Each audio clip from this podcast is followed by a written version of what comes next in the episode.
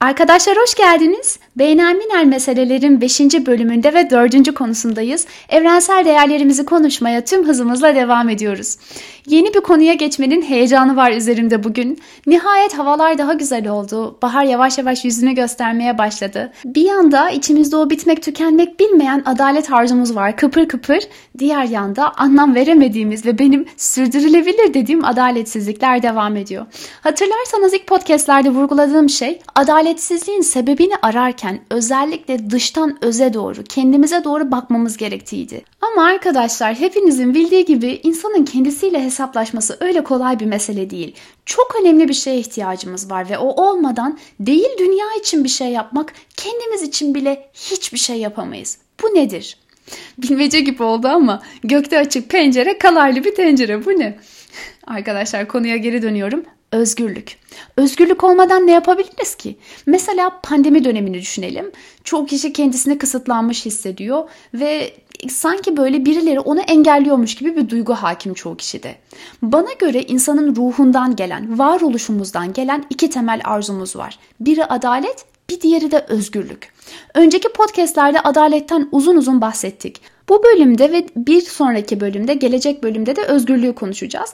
Özgürlük ne demek diye düşünürsek eğer işte birinin engellenmeden istediğini yapabilmesi durumu gibi bir cevap alıyorsunuz.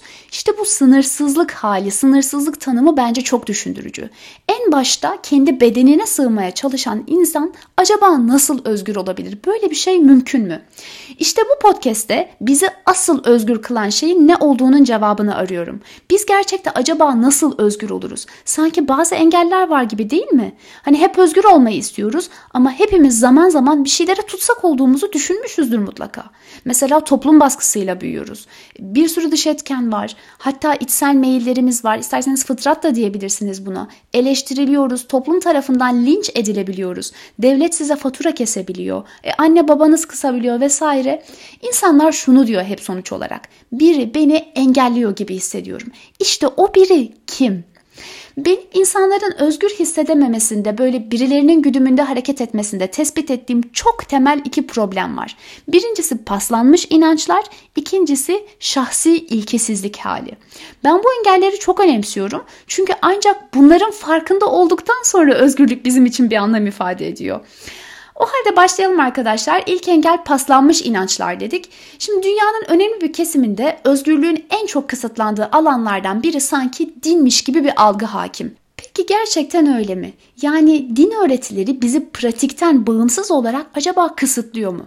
Hristiyan ve İslam felsefesinden bahsedeceğim bugün. Bunlara baktığımız zaman bugün yaşananın aksine özgür düşünceye ağırlık veren, özgürlüğü önceleyen yaklaşımlar görüyoruz. Mesela Yuhanna İncil'ini açıp baktığınızda ilk sayfada şöyle bir ifade geçer.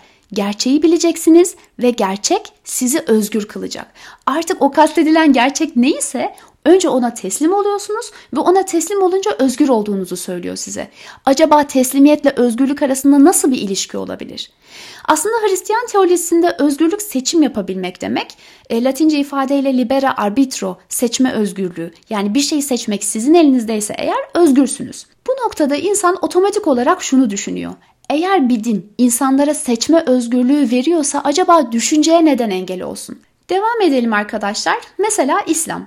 Çok farklı yorumlanan ve çok uç örnekleri barındıran bir din aslında bu din. Öğretisine baktığınız zaman şunu görüyorsunuz en başta daha. Dinde zorlama yoktur. Kişi için ancak kendi yaptığı vardır. Yani kendi sorumluluğu. Benim buradan anladığım şey direkt bunun tam karşılığı irade oluyor esasen. Belki çok daha fazla şey söylenebilir ama konudan kopmayalım. Temel olarak baktığımızda bu iki temel din öğretisi insanlara geniş bir özgürlük alanı tanımış. Hal böyleyken bu insanlar yani bu dine mensup olduğunu söyleyen güya tırnak içinde dindar olan insanlar neden emir kulu çıkmazına giriyorlar, girmişler ve girmeye de devam ediyorlar. Mesela bunun adına itaat diyorlar. O dedi diye bunu yaptım. Aslında seni incitmek istemedim falan filan. O dedi diye bu kararı verdim. O dedi diye falan. E senin aklın nerede? Ben bunu çıkmaz olarak tanımlıyorum. Yani o aradaki ince espriyi anlamadan itaat demek bence yapılabileceklerin arasındaki en tehlikeli şey. Peki insanlar neden böyle davranıyor olabilirler?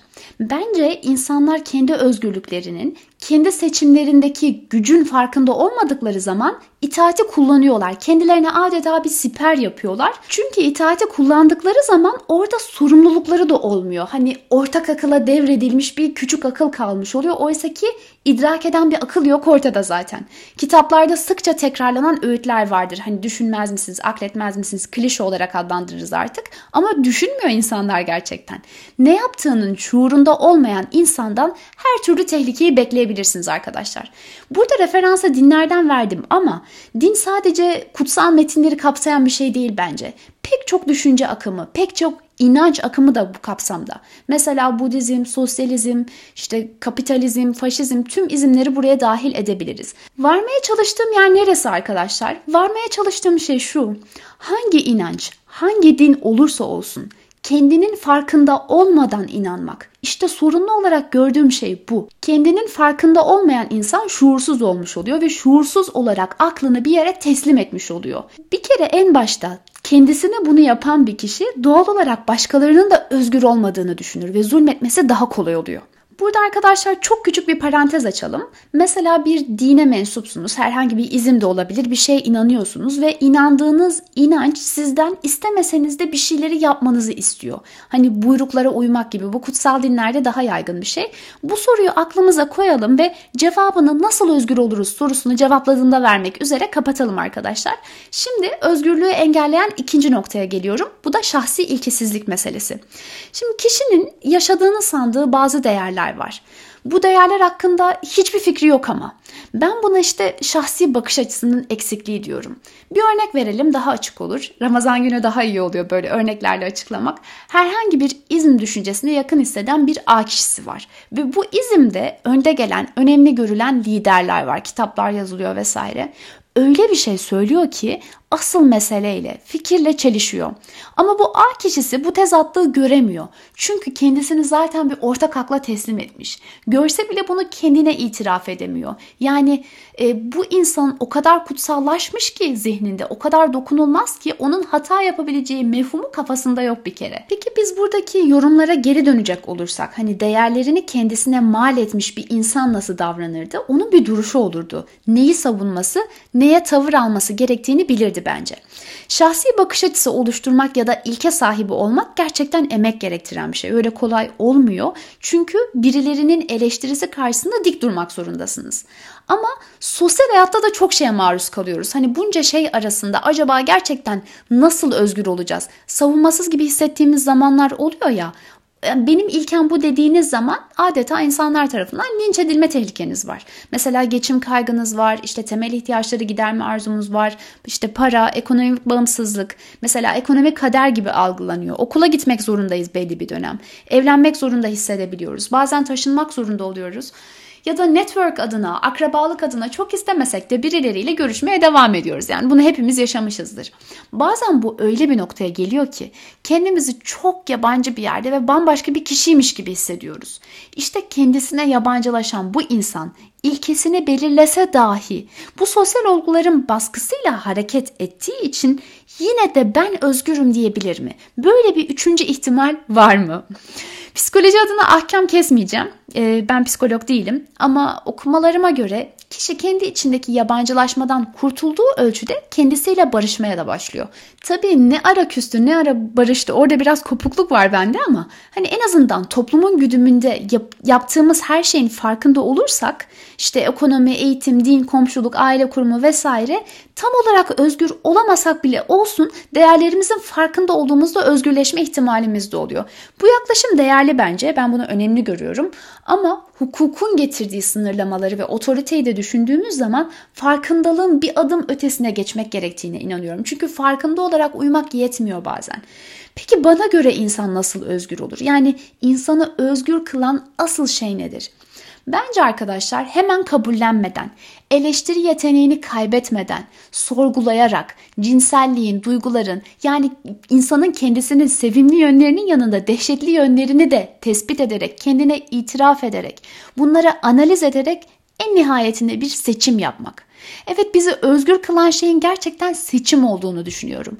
Anlık dürtülerle değil ama kendini üç zaman diliminde de hani geçmiş gelecek ve şimdiki zaman olarak kısaca kabaca tanımlarsak eğer zamanı bu değerlerle hareket etmek. Yani özetle arkadaşlar bence insan iradesini kullanarak eğer ki bir seçim yapabiliyorsa özgür oluyor.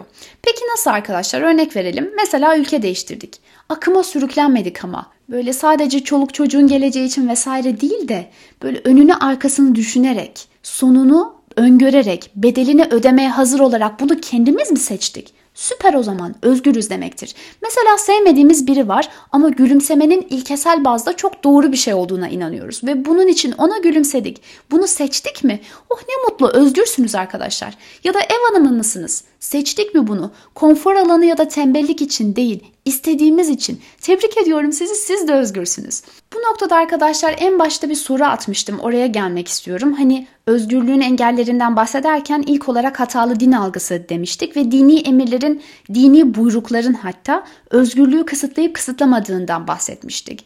İşte özgürlüğü şuurlu bir tercih olarak tanımladığımız zaman bunlar otomatik olarak bir seçim anlamına geliyor. Yani yapman gerekeni idrak ile, şuur ve farkındalıkla seçerek yaptığında zaten özgürleşmiş oluyorsun. Dolayısıyla o emirleri kabul edip yani olduğu gibi kabul edip etmemek de bizim elimizde. Eğer ki bir kere kabul ettik diyorsak artık o noktadan sonra her adımda şuurla yerine getirmek lazım. Arkadaşlar podcast'i bitirmeden son bir soru daha atalım ortaya. Bu zamana kadar hep seçimden bahsettik. İşte bir şeyleri tercih ettiğiniz zaman, tercihiniz şuurlu olduğu zaman özgürsünüz demiştim ben. Peki her seçim doğru mu? Yani her seçim özgürlük manasına mı geliyor? Buraya bir dikkat çekmek lazım. Bence değil. Bedeli ödenmek istenmediği için tercih edilen şeyler özgürlük olmuyor bir kere. Ben ikisinin arasında şöyle bir nüans belirledim. Değerlerimiz mi öncelikli, iş mi öncelikli? Bunu belirleyerek eğer ki kişi içselleştirdiği ilkelerin seçimini yapıyorsa bu halde ancak özgür olabiliyor. Çünkü arkadaşlar bence kişi ancak bu halde seçtiği şeyin bedelini ödemeye de hazır hale geliyor. Çok söylenen ama az idrak edilen harika bir söz var. Mutlaka duymuşsunuzdur. Ekmeksiz yaşarım ama hürriyetsiz yaşayamam. İşte buradaki ince espri de bu bence. Bedeli ödemeye hazır olmak. Bu şahane sözün üstüne başka bir şey söylemeyip içselleştirelim derim. Böyle de bitirelim arkadaşlar. Kendinize çok iyi bakın.